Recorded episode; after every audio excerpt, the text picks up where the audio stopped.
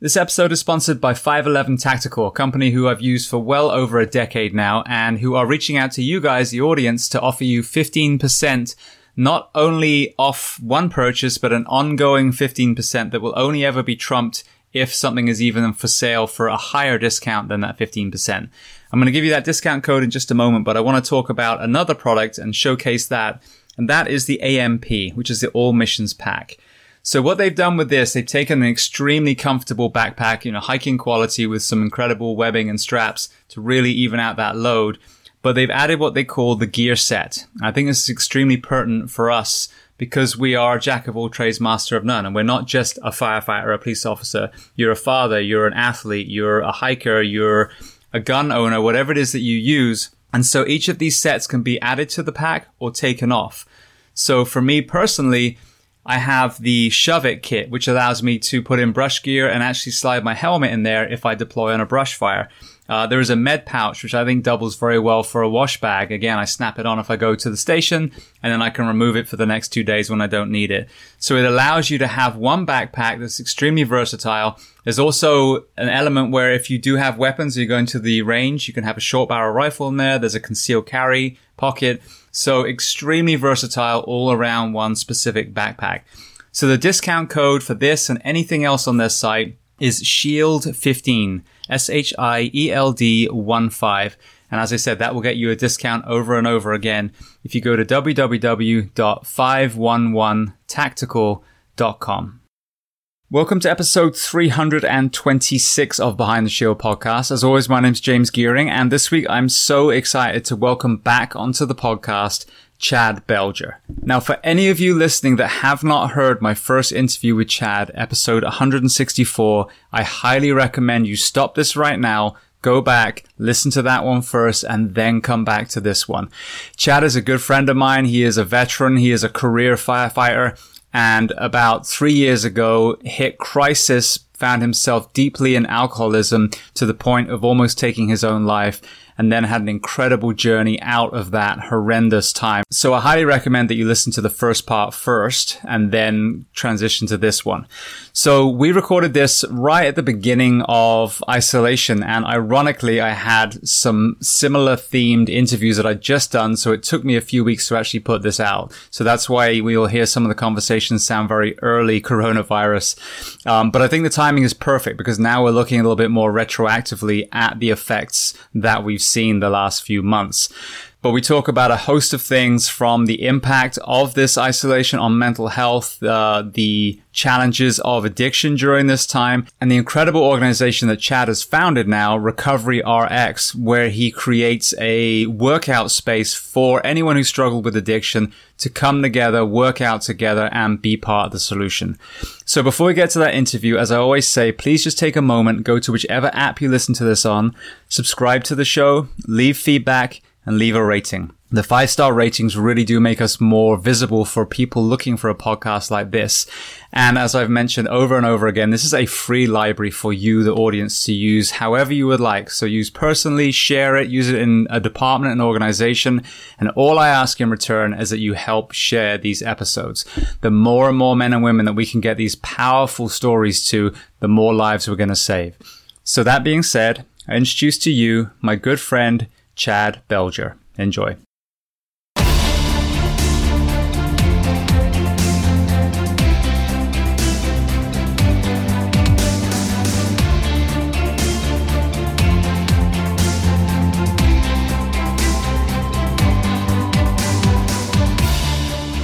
All right, so we are sitting here for the second time with my good friend Chad.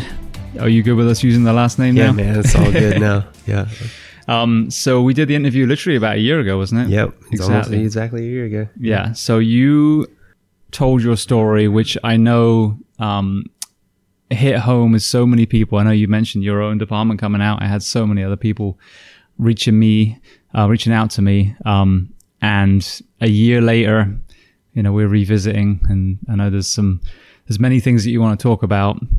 So why don't we start with the journey from a year ago to now, and then I know there were some other things that you wanted to maybe say that you hadn't then as well. So I'm just going to give you the mic initially, and then we'll just see where it goes. Okay. So yeah. So our last interview was right around my first sobriety anniversary. And now we're just past my second. Congratulations. 2 years, 3 months, the 28th of this month. Thank you very much. And yeah, when I sat down with you the first time, I couldn't have imagined that life could have continued to get better. But, even since then, I've found more peace. I've found more ways to be of service, and life just continually gets better. I've recently engaged. That's going great. That also is something that I could have never imagined would be a part of my life again. I had resigned myself to the life of a bachelor, but, God had other plans.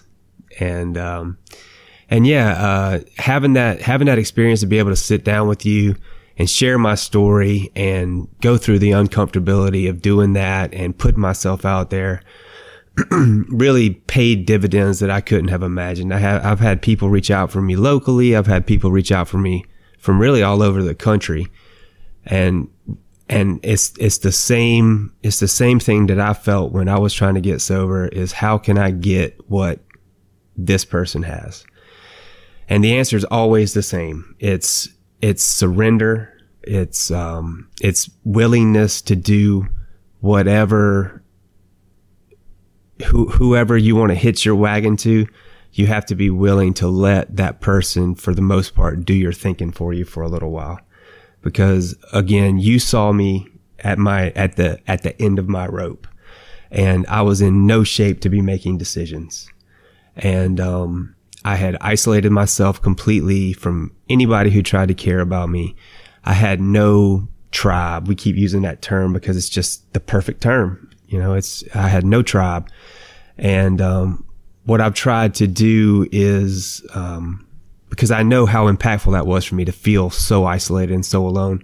And I've tried to create, a space for people who are going through similar things, whether it be drugs and alcohol, depression, suicidal thoughts, or just not being able to quite get it together, for lack of a better term. Create a space for those people to just get out, do some positive things, and just connect with some really freaking cool people. Yeah, well, just to touch on that, this is very pertinent. We are here roughly 6 feet away from each other in the middle of the corona pandemic. Yep. Just for everyone to be clear, Chad is literally the only house guest I've had in 2 weeks. So we're trying to minimize this. Everything else has been done over Skype. But I'm very clean. But that being said, so you hit the word isolation or self-isolation, which ironically, up till 2 weeks ago, people had never even heard of that term. Now it's, you know, on everyone's lips. Yeah. But that's a very important point is when we self-isolate, we're doing good things for spreading this virus and in many cases, not so good things for mental health. I found myself, I actually was, I took a month off drinking completely. It was awesome. But the boredom, you know, and I'm keeping myself very busy, but that is contributing to drinking a bit. Now, not in any way, shape or form in a bad way. However, that's great because I'm in a good mental space. Someone who's not, you know, it's going to contribute to exactly what you were in then. So what's your kind of thoughts coming from that background with some of the people that find themselves isolated now? Yeah. So it's a huge problem for people like me, just in general, but especially in times like these when things can seem a little grim, you really got to double down on reaching out. One thing that addicts are great about is waiting for someone to save them, waiting for, you know, just something to click or the right person to put their hand out. Well, we have some responsibility in that too. Obviously, you reach a certain point where you're not capable of making those choices. But if you're just feeling alone, if you're just drinking a little bit too much, reach out to somebody, you know, reach out to somebody. There are online resources for meetings. There's online resources for therapy. Everybody's got a friend they can call. And if you don't feel like you got a friend you can call me. I'll fucking talk to you. Because I know just how damaging that could be. So isolating is part of our disease, and having it sort of forced on us now and keeping us from being able to go to our meeting places and get with our people and talk about what's going on with us could be a real pitfall for people who aren't on solid footing in their recovery. Mm-hmm. And it really does worry me. It really worries me. It worries me just in general, and it worries me for the people that I'm working with now. Yeah. Because it's too easy. It's too easy to say, I'll call tomorrow. And that's gotten me in trouble before, so I know it can happen. Yeah. Yeah, and I think that's the sad thing is 300 episodes pretty much is where we're at now. And there are a few very strong common denominators from so many people, from life stories like you, from the scientific side that all these psychologists and psychiatrists have had on, but nature, the healing power of nature, and like you said, the tribe, so important, which is why, I've discussed this. I think we see when a cohesive crew is working together, I think there's a lot of mental strength. And when people get hurt, when they retire, when they promote, they get into a crew that they fucking hate, which, yeah. Let's face it, that's loss of tribe. I mean, sure. I was there very recently. You lose that. So that's even, in an environment where at least you can go out and function normally. Well, now you've got that compounded with you have to stay at home. Well, I normally, the beach was my thing. Well, sorry, all the beaches are closed. Well, my church is where I went. My spiritual vibe, nah, sorry, they're closed too. You can go on Skype and it's like, yeah, well, that's better. Definitely better, nothing, but it's not human interaction. So what do you think some of the solutions are at the moment during this for people that might be teetering on the edge? Well, it's really tough. Everyone in this, time needs to, follow the guidelines that are set out. Yeah, we all need to do our due diligence, but I firmly believe that people still need to be getting outside as much as possible. I think it's a huge mistake to shut down public places. Do we need to have flotilla parties at the, at the sandbar? Probably not. Have huge gatherings at the park or whatever? No, but definitely just go for a walk. I mean, throw your ruck on and just go get out in some sun and do your thing. I know that's what I intend to do during this time of isolation. I can't tolerate just being inside. Fools. Yeah, I just can't do it. Maybe I'm being a little bit selfish, but you can find me outside running. Mm-hmm. Well, I don't think that's selfish. The word isolation means on your own. Doesn't mean in your home. Yeah. It's a big misunderstanding. And if you're in a closed space where everything's shut, and let's say you're further north and the heat's on, everything's multiplying and growing and spreading versus putting it out into the atmosphere where it's not going to hurt anyone anyway. So I think that's a huge misunderstanding. I'm hoping to be able to visit some of our beaches. Again, they'll be pretty much deserted, and just walk and just be present there. But yeah, I think that's that. What's being told to us, that and the fear mongering versus the truth, which, as both as first responders, we understand the medical side, is probably not going to have that big an impact on a healthy, cohesive family. But all the people that are on their own, I can remember when I moved out, I was in an apartment on my own. If I think about being depressed, even though my divorce was awful, I'd say that the time on my own in this apartment was probably the most depressing, because I left a family of five on a farm to sit in an apartment. It's miserable. I think that there's a lot of opportunity there as well, to sort of reconnect on a more small group level, and to also take this time. I know for me, I will probably come out of this physically healthier, because I won't be able to beat my body down twice a day, for the next several weeks. So I'm going to go back to basics and do, for my body, I'm going to do more structural balance stuff, yoga, work on the shoulder, that sort of thing.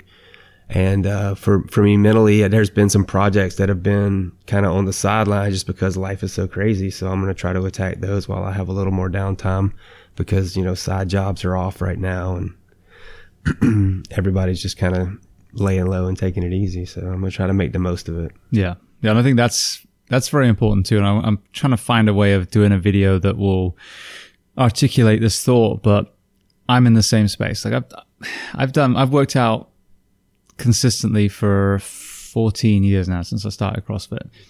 And, you know, apart from injuries, which even then I was able to kind of work around apart from the early back one. But I kind of tweaked a hamstring in the stunt audition, kicking as high as I thought I could, which my body was like, yeah, nah. But anyway, that led to some knee issues again, kind of putting my knees in less than perfect conditions. And then the meniscus tear kind of caused it to lock up again. So, but it's forced me to go completely the other way. Like, I don't care about strength. I don't care about cardio right now. And I see that, you know, everyone's social media, let's keep working out. Let's keep working out. Or you could not. And like you said, do yoga, do foundation training, work on strict gymnastic movements. You know, like you said, get the mental practice, start Headspace, do that free 10-day thing, whatever it is. But you don't have to keep crushing yourself every day. It's actually a good thing to take some time off and do some self-care. I think you and I are probably in the same boat. Like, everyone that I'm around is a top performer in whatever it is that they're doing. So, you know, that generally means that they are just crazy, driven, super busy people.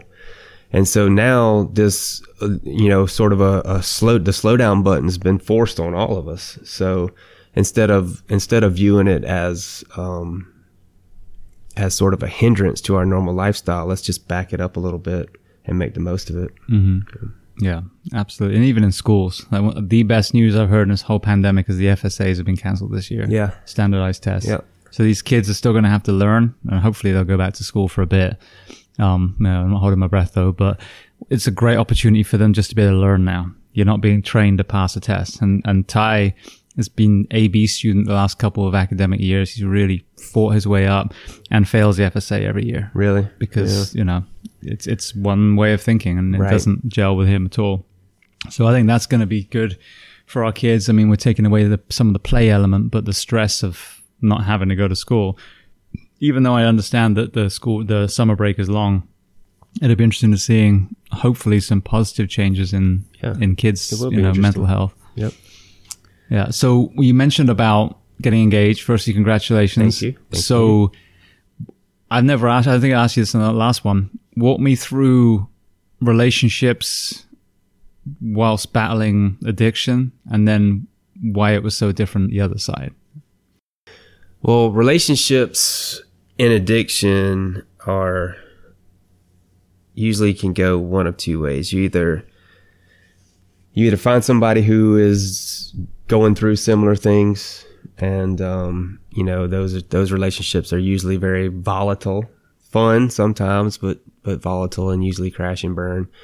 Or you find someone who is just a normal, caring person, but you're so like wrapped up in your what's going on with you, you can't really, you know, you can't emotionally attract to anyone because you're just, you know, just dying inside. So, and once you start to heal, even in early recovery, man, relationships are really hard. There's a reason why any sponsor worth his salt will tell his sponsee, his or her sponsee, to stay away from relationships for your first year of sobriety. It's just too much. And those, it's like when you're in early recovery, you're relearning all those emotions because you've drowned those emotions or drowned them or drugged them or whatever. So you didn't have to feel those things or at least couldn't feel those things for however long your active addiction was. And you really do. It really is like relearning how to be just a person.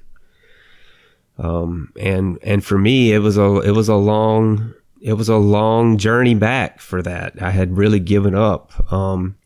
Even in early sobriety, when I was a much healthier person, you know, I kept going back to relationships that were bad for me because really I'm just, you know, I'm a slow learner, so I just had to go make sure. And just like it was, just like all my relapses with alcohol, the relapses with the bad relationships were the same. Yep, this doesn't work. You know, God was right. Stay away. So, and I gave it some time and, you know, finally met a great person, very understanding. I made sure that she understood where I was coming from, you know, just lifestyle wise with the recovery stuff. You know, that's something that she deserved to be aware of early on, to make sure that this is something that she would want to be involved with. She took her time, thought about it. We kept it casual for a while, and we both decided that this was, you know, it was good for both of us. And, you know, we just clicked on a level that I couldn't have imagined 2 years ago. Here we are. Yeah. Well, firstly, it's awesome because, like you said, what was it now? Just under 2.5 years ago when I saw you right at the end of the rope, as you said. Yep. Yeah. Two years, 3 months. Yeah. And there's no better example. When you hear people say, oh, you can't love someone else until you love yourself. And that sounds like a great phrase, but I think it's hard for people to picture that. But I think an addict is a perfect example. Like, how can you have a healthy relationship? And I've had many, many people who've, you know, either parents were alcoholics, they were, you know, and that's just it. There's, in the thralls of addiction, even if there's all the best intentions, there is no actual love to be given because, you know, you're literally destroying yourself. So I think it's a great analogy as well, a tragic analogy for that very thing. Like if you've, it may not be addiction, it may just be self-loathing, whatever it is, but you owe it to yourself to find that self-love. And then, to me, you're going to be like a lighthouse and you're going to attract the right person. Yeah. And that's really what I felt like happened to me. You know, as soon as I was able to, you know, treat myself with a little grace and understanding and cut myself some slack when I wasn't at my best, then I could really accept love. And it's hard. I had this conversation the other day with a colleague, and we were talking about people in addiction, and he, you know, alluded to the fact, you know, why doesn't this person that we were talking about, why doesn't he just understand that we just want to help? You know, we just care, we want to help, we're all behind him. And I said, you know, you're asking a person who doesn't give a shit if they wake up tomorrow to buy into the fact that 150 people have nothing but their best interest in mind and love them and support them and want them to be healthy. And it's just, for the addict, it's unfathomable. You can't. Mm-hmm. I mean, you can't even imagine that one person, much less a huge group of people, gives two shits. Yeah. Yeah. Yeah. And it's the same with the suicide element too. So, you know, it's so easy. And I talk about this a lot, how people throw, like the word coward, to that. And when you start hearing from people firsthand, like Kevin Hines and, you know, and you and other people, and you understand that in your warped world, and I say warped because the brain is just completely malfunctioning, you know, that you think you're a burden on the world. Absolutely. That reframes, you're like, well, I don't understand why Chad doesn't just, you know, snap out of it and see that we're like, the way he sees the world. I think there's a really, you know, kind of good analogy that I stumbled across recently. There are people who are devout Christians who believe whatever their version of hell is. Like, for eternity, they're going to be in this horrendous place, who still choose to kill themselves versus living in here. So A, it's their own hell, and B, that they think they're such a burden, they will take that option to free their family from that burden. So that's such a skewed perspective that I think it's a very important lesson for the helpers, is to realize that you can't just reason with an addict, with someone who's suicidal. It's a different, that you need to have those places where they can immerse themselves around other people that get it. Yeah, no, that's put perfectly. Reasoning with the person who is having suicidal ideation and or in active addiction it's not a thing. It's, you know, they're beyond reason. You're absolutely right. And you're right. I know when I was seriously considering taking my own life, everywhere I went, I could only see disgust in other people's eyes when they looked at me. Now, that wasn't real. Mm-hmm. I mean, some cases it may have been, but not every single person. And it was really overwhelming. And it was, you know, it's so just intrusive. Those thoughts are just so, you know, hard to shake that you are just a burden. And I think it really hits probably first responders even more than your average person, because first responders are the helpers. We're the fixers. We're the fixers, right? And how big of a blow to your emotional health and your ego is it to think that you are now the burden, not the helper? Mm-hmm. And that's what I struggle with most is, you know, being home alone in active addiction, you know, thinking about what was going on at work, all the things that I should be doing to help. You know, I was home alone drinking when Irma came through. Mm-hmm. And, you know, I said, here I am, you know, a category whatever hurricane is fixing to wipe my city off the map. And I'm home alone drinking, and they don't want me to come to work. I mean, that was probably my lowest point. Yeah. Yeah. Cause then I felt completely worthless, because all of my self-worth was tied directly into, you know, being that contributor, being that, you know, that first response helper. And that was not even in the cards for me at that point. I was pretty sure that my career was over. Mm. So the shame and the guilt. Yeah. So God, it all comes back to shame and guilt for sure. Yeah. So in our first discussion, and for everyone, I'm going to put in the intro, make sure they listen to the first one first.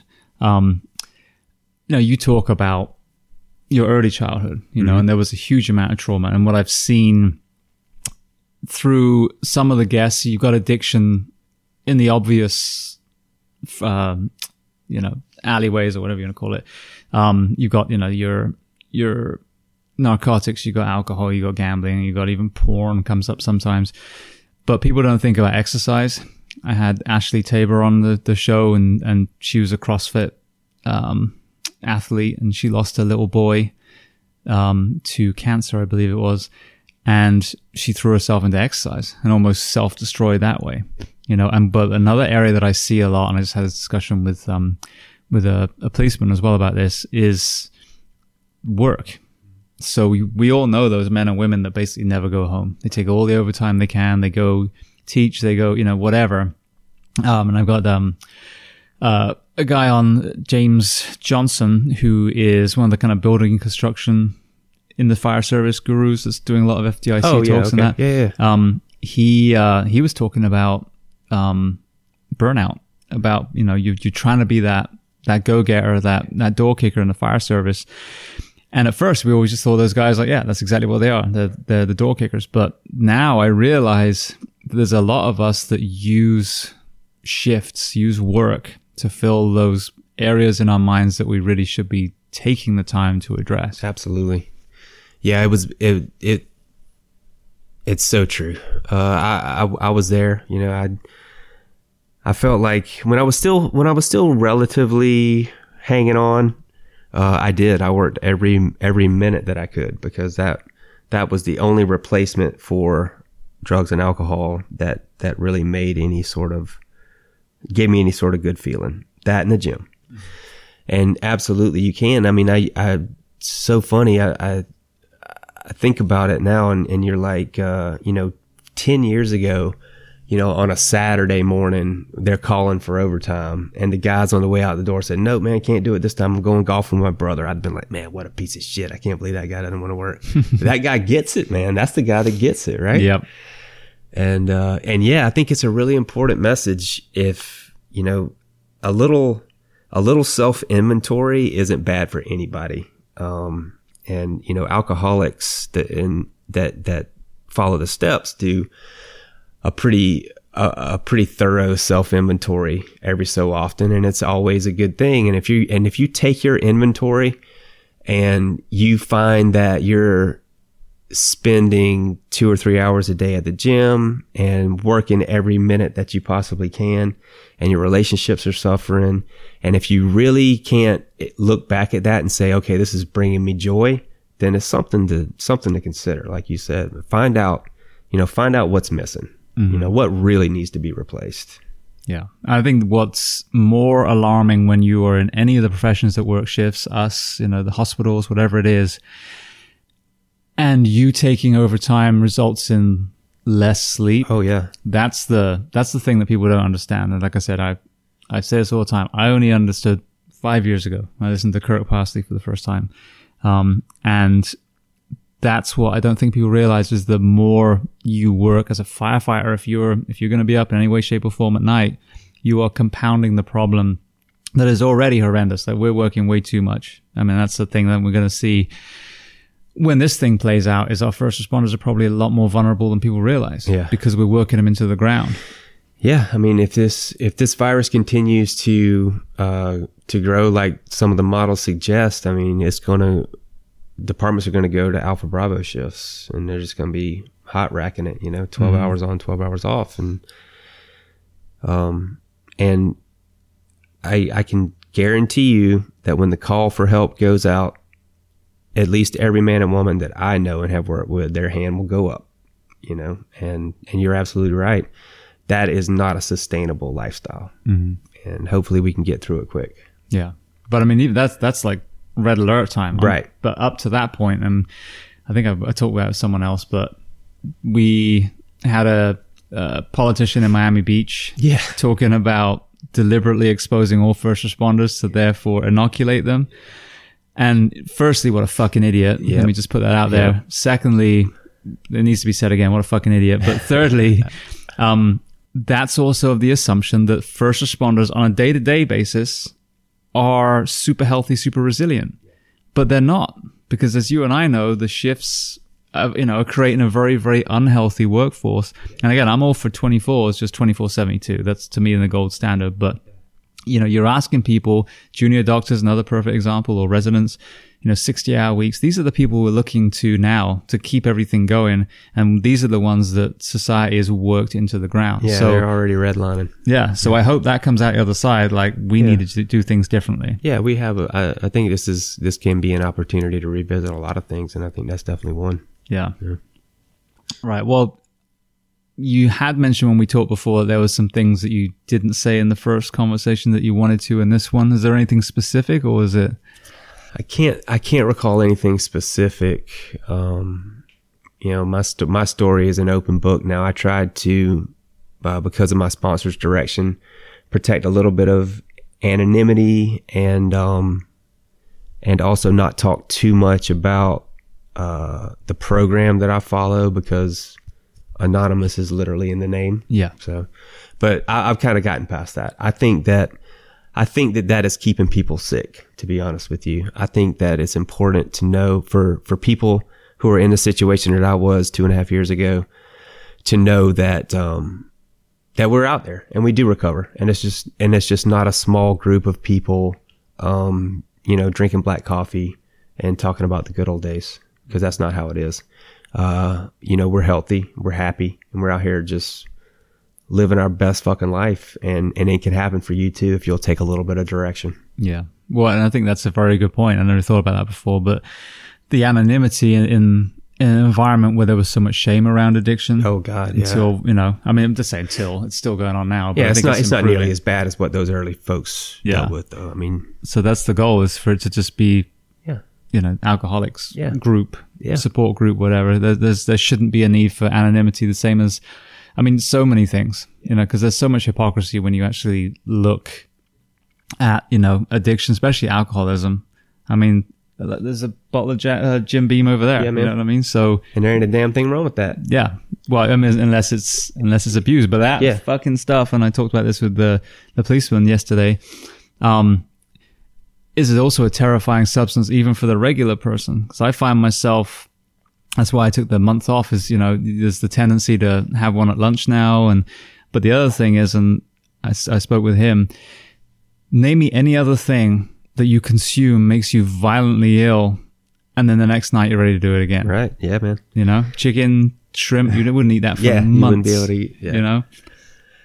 And one really cool thing about, you know, having my story out there and getting to sit down with you the first time is I've had a lot of people just like you did, just want to take a break, see what it's all about. Not alcoholics for sure, problem drinkers maybe, you know, but and you know, to a person they're like, I can't believe how good I feel. I feel so good. Things are going well. I'm happier. Things just seem easier. And I'm like, yeah, man, that's it. And then they say, you know, even if and when I do go back to drinking alcohol, it'll never be like it was before, because it really just becomes a thing where you get home from a long day of work and you pour a glass of wine, and that's the routine. And then that's 2 glasses or whatever. And if you're an alcoholic like me and you have an allergy to alcohol where you can't stop once you start, then obviously that's the road to nowhere. But if drinking alcohol is causing you problems, even if it's a hangover, then you have a problem with alcohol. Mm-hmm. I have a problem with alcohol. Yeah, absolutely. A lot of people, anybody can. Yeah. Anybody can. And you know, to the point where I've never drunk a lot, and I always feel like shit, even if it's, if it basically one earlier in the evening is okay. Anything more than that, and I absolutely feel it the next day. Yeah. So you have to ask yourself why you keep going back, just like your point earlier. Mm-hmm. You know, why'd I keep doing it? And it's because I know for me, alcohol was always just the off switch. You know, my brain could be in a washing machine. My whole life could be a total dumpster fire, but a couple drinks and I didn't give a fuck about any of it. And that was how it started for me. Mm-hmm. Obviously I have the disease, but it was the looking for an escape route is what, you know, got me to where my life became unmanageable. Yeah. Now, well, speaking, I mean, the whole dumpster fire analogy, again, as you were very courageous and transparent about your early life, there was a reason why, you know, you were put on a certain path, and it took ownership a couple of times in your life to steer it back, and you did, but there's still some fucking, you know, groundwork there that caused that. Yeah, it was no accident. So what have you found now, another year later, as far as types of counseling or no counseling that's helped you move further away from that side of things? Well, I have done quite a bit of counseling in the last couple of years. Not all targeted towards my trauma, but obviously that's an underlying theme of everything. You know, my sexual abuse as a child, and then, you know, seeing my grandfather, get hit by a car and killed in front of me when I was around 12 or so. It's just things that, it never occurred to me that those things were still in there, you know, kind of wreaking havoc.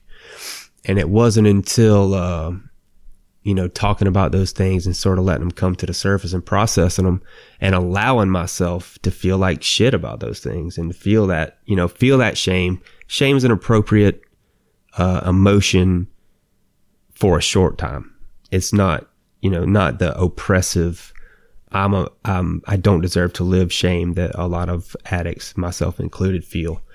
But that all those things have to be processed. And I think, again, just talking about it, having people being willing to say, hey, this happened to me. This is where it took me. It doesn't have to be that way for you. There's nothing to be ashamed about. I didn't do anything to cause what happened to me to happen. Right? Yeah. And it took me a long time to accept that. And once I finally did, it wasn't like hitting a light switch and all of a sudden I felt great about myself, but it allowed me to start healing. Yeah. And that was what was important for me. Yeah, it's an interesting parallel. I'm about to get a Hungarian woman who now lives in Canada, named Tamia Nagy, and she was a victim of sex trafficking. She basically answered an ad for nannying work in Canada, got caught up, but the whole time as things were happening, there was, again, that self-blame, like, well, this isn't rape. This is, I'm probably just given the wrong message, you know, whatever it is, until it became like full-on prostitution. By that time, she got it. But the people that were involved in these initial rings were basically psychologically beating these women down and then putting them into a place where they felt so desperate financially. It was all, you know, complete facade, smoke and mirrors.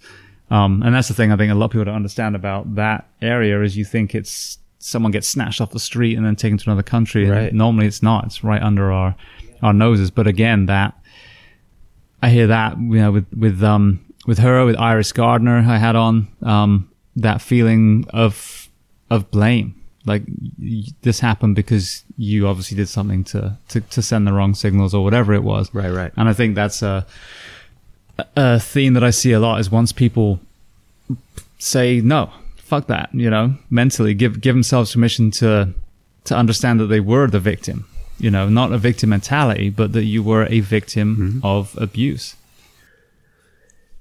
Yeah.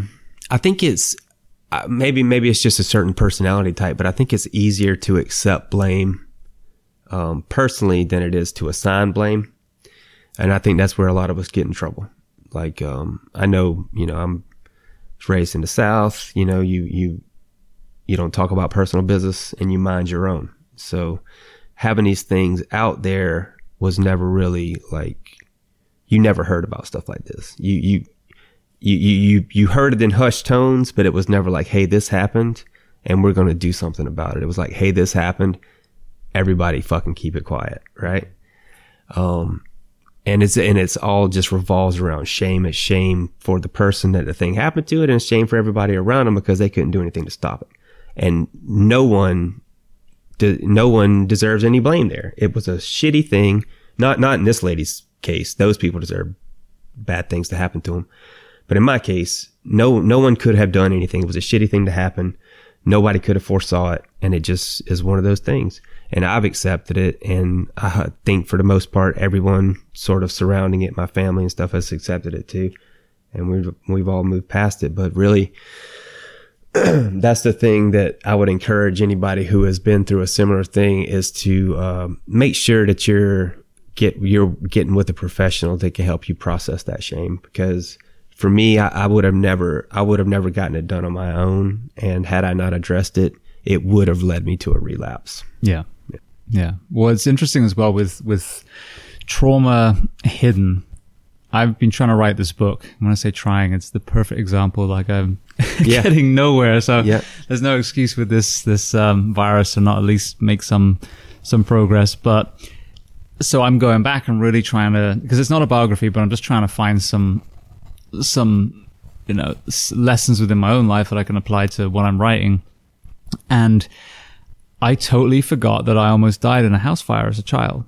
Like I've been a fireman for 14 years. It didn't even register. And so I started looking back and I was like, well, shit. And I used to get horrendous night terrors. Like they had to put bars on my bedroom window because they caught me halfway out of a third story window one time. Yeah. I wet the bed. I've never said this on so let's share some secrets. I wet the bed till literally, I want to say it was like 13. Wow. Yes. Yeah. And trauma. So now, I look back and talk about shame. Yeah. Being a teenager that wets the bed is pretty fucking embarrassing. For sure. But, you know, I wonder now how much, if it was the fire, if it was maybe something else that I haven't, you know, can't remember. Well, but you don't know, dude. No. I mean, so down in house fires. Exactly. Fuck. So when you think about things that aren't going right, you don't have to be in crisis for counseling to help. You might just pull something out that you totally forgot about, or you may have even deliberately blocked out for self-preservation. Yeah. Yeah. No, 100%. And I think that's real. I think our brains and our bodies do have the ability to shunt those things to try to protect us. You know, acutely, it works. Chronically is where the problem comes in. You know, that long term, you know, I mean, your heart knows that there's something in there. And if you don't know what it is and you can't process it, then eventually it's going to make you sick.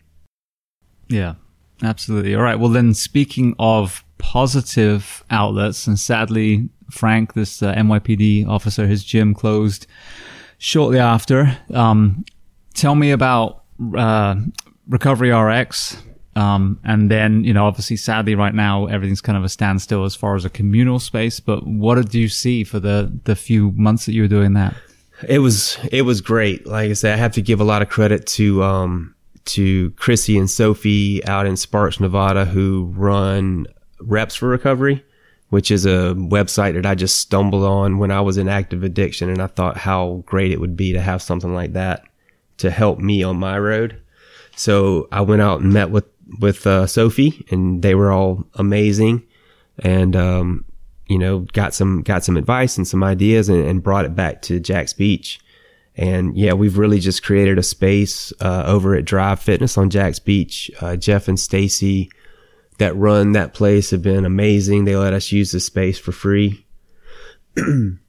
every other Sunday, and we've had a great response. We have people that are in recovery that come, people that are new in recovery that come, people that just want to support that come. I mean, we have anywhere from 6 to 15 people, every other week, and it's only growing. We're about to do some expansion into Gainesville and St. Augustine, and the response has just been great. I just did a t-shirt fundraiser where I sold almost 200 t-shirts. I could have never imagined that we would get that kind of response. And that money is going to go directly to supporting people in early recovery, find transitional housing. Because that was before my last relapse, when it almost took me down, I got caught in that space between inpatient treatment and back to life as usual. I rushed myself back because I wasn't surrendered. I had to start getting back all the things that I felt like I lost. I had to get back with that girl. I had to get back to work. I had to do this and I had to do that. And I feel like if I had that transitional housing, sort of soft landing, I think it would have been different to be able to bounce those stupid ideas off other people that are full of stupid ideas is really cathartic. So yeah, that transitional housing, my second time around, my last time in treatment, was probably the key to me getting and staying sober. Having that community full of other men that were going through the same things that I were and trying to figure out the same problems that I was.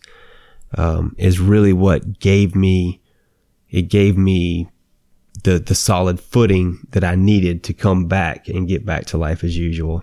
And I came back better than ever. Now, sure, I had been beat down enough to where I had finally surrendered and I could take some direction. But having that transitional phase between inpatient treatment and normal life was key for me.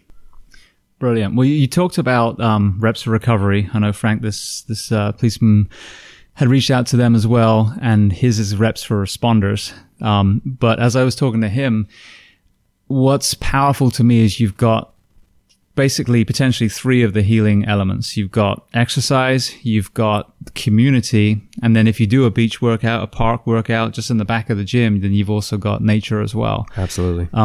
And it kind of reminds me of Tom Hewitt, who's a guy I had on the show who runs Surfers Not Street Kids in Africa. And they take children that are homeless and they teach them how to surf. And the most powerful thing for me of their whole discussion was, after these kids are done training for the day, surfing for the day, they sit on the beach and they actually have counselors that sit with the kids, and they start doing counseling with these children and obviously addressing some of the mental health issues. But the catharsis of nature and an exercise that they love creates a much greater openness for discussion versus you just walked into a doctor's office and you sit down and say, all right, tell me about your childhood. Yeah, it absolutely does. I found the same thing. I know for me it's a lot easier to be open when I've had a good workout. That's really again, that's an example that Reps for Recovery set, is they started doing some informal talk therapy after their workout sessions. And I think it's the perfect model for people like us, because the problem with people like me and I think people in general is just slowing down long enough to get out what's going on, to even process what's going on. And of course, a nice hard CrossFit workout or a nice powerlifting sesh or whatever is perfect. It's perfect for that. Brilliant. So if you want to contribute to that, I know right now we're obviously in this bizarre hold, but I mean, by the time this goes out, I'm hoping that we're going to start seeing over the crest and back to normal again. But where can they contribute? Where can they find out more about Recovery RX and how they contribute to your program? Well, please follow us on social media. You can follow myself, Chad Belger, on Facebook or Instagram, and also Recovery RX Corp on Instagram and Recovery RX page on Facebook. And if you would like to contribute to get an addict into transitional living and get them a gym membership, you can Venmo Recovery RX. And we will have more options for t-shirt sales and also donations in the near future. So stay tuned. Brilliant. All right. Well, I want to transition to some closing questions. I think we did this last time as well, but it's been a year now. So first one, a book that you recommend. So I have read over the last probably 6 months, 4 or 5 different books about introversion. And my favorite so far has been The Introvert's Edge. Anybody who feels like they may lean towards introversion, this will give you a lot of tips how to better sell yourself and how to better integrate into a world of extroverts. I got a lot out of it. Brilliant. Yeah, I know it's quite a few of the people that have been on are actually introverts. It's amazing how many people you think are extroverts based on what they do for a living that actually the complete opposite. Yeah, brilliant. All right, what about a movie?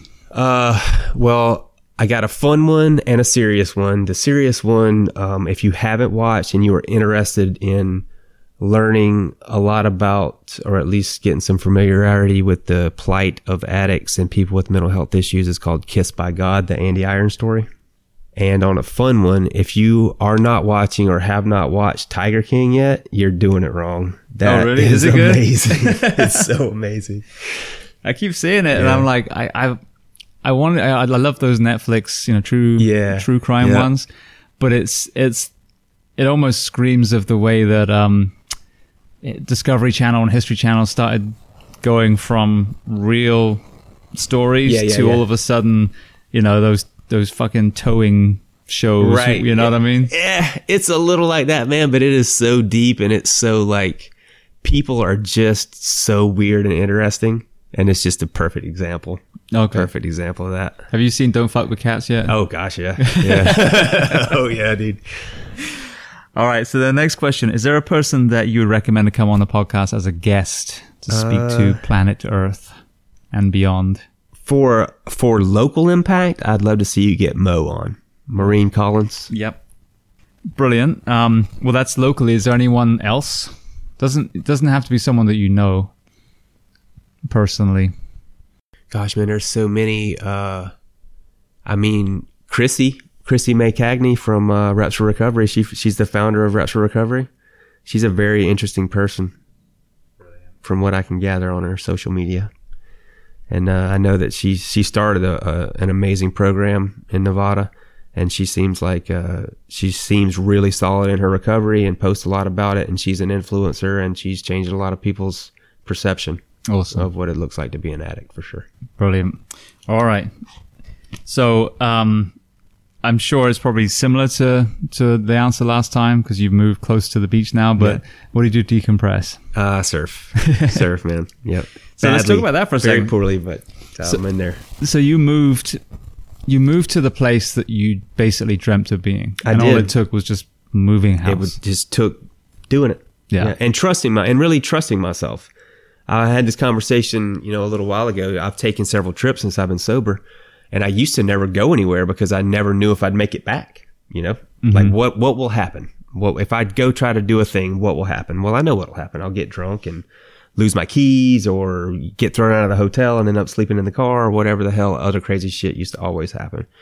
But now I can really trust myself that if I make a decision and I think about it for a while and I give it some time and I keep coming back to that same decision, I can trust myself that that's a legitimate thing that I want. It's not just me trying to fill that void again with something new. Yeah. So yeah, man, my lease ran out in Gainesville and I put my shit in the car and moved to Jack's Beach, and it's the best thing I've done in a long time. Yeah. Yep. See, what I love about that is you just did it, and so many people think, oh, I could never do insert thing here. Right. And it's like, is it guaranteed to work out? No. Nope. But if you love the beach, and I love the beach, but I love where I am. And for Ty right now, this community is awesome. Like, I know we could sell this house and go live by the beach. Yeah. But it would be a different dynamic. And it wouldn't be the best for a 12-year-old kid that's in a local school here. Right, But that's the only barrier. And if we had an empty nest and wanted to, then we would too. But I heard this cop in an interview with Mark Bell when he was with him saying about some of the guys that he met that were alcoholics talking about, well, they used to work in a bar or in a restaurant and they had to give up their job to stay sober. And I thought that's such a simple thing, really, but it's something a lot of people wouldn't think about. And it's the same with the fire department. I mean, I know so many people are just miserable where they work. I'm not saying give up the first time you have a bad day, but, right, you know, if it's a toxic relationship, environment, but also with housing, if you dreamt of living somewhere, just do it. Yep. You know, just do it, man. Make it happen. It's not the end of the world. And I think that's a great message for people that are already in public service and young people that are thinking about getting into it, is you can't assign all of your worth to that. Well, you shouldn't assign it to any one thing, and certainly don't assign it to just being a firefighter or being a cop or being a whatever. You have to have a full life. And if being in public service just isn't working out for you, there is no shame in saying, I'm going to go try something else. You served presumably admirably for however long, and you can be proud of that. But if it's making you miserable, brother, sister, go do something else. Yeah. Or a different department. I mean, I've worked for four. I've got both ends of the spectrum in that gamut, you know, best and worst. And I tell you right now, if I went from the worst to the best, I'd still stay as a fireman, but I'd be living that life in a completely different way. So happy, seeing so much fire, you know, making a difference, you know. So sometimes it may not be that you even don't want to be doing the profession, but you're just in the wrong geographical place. People. Yeah. Yeah. Yeah. That's legit. Yeah.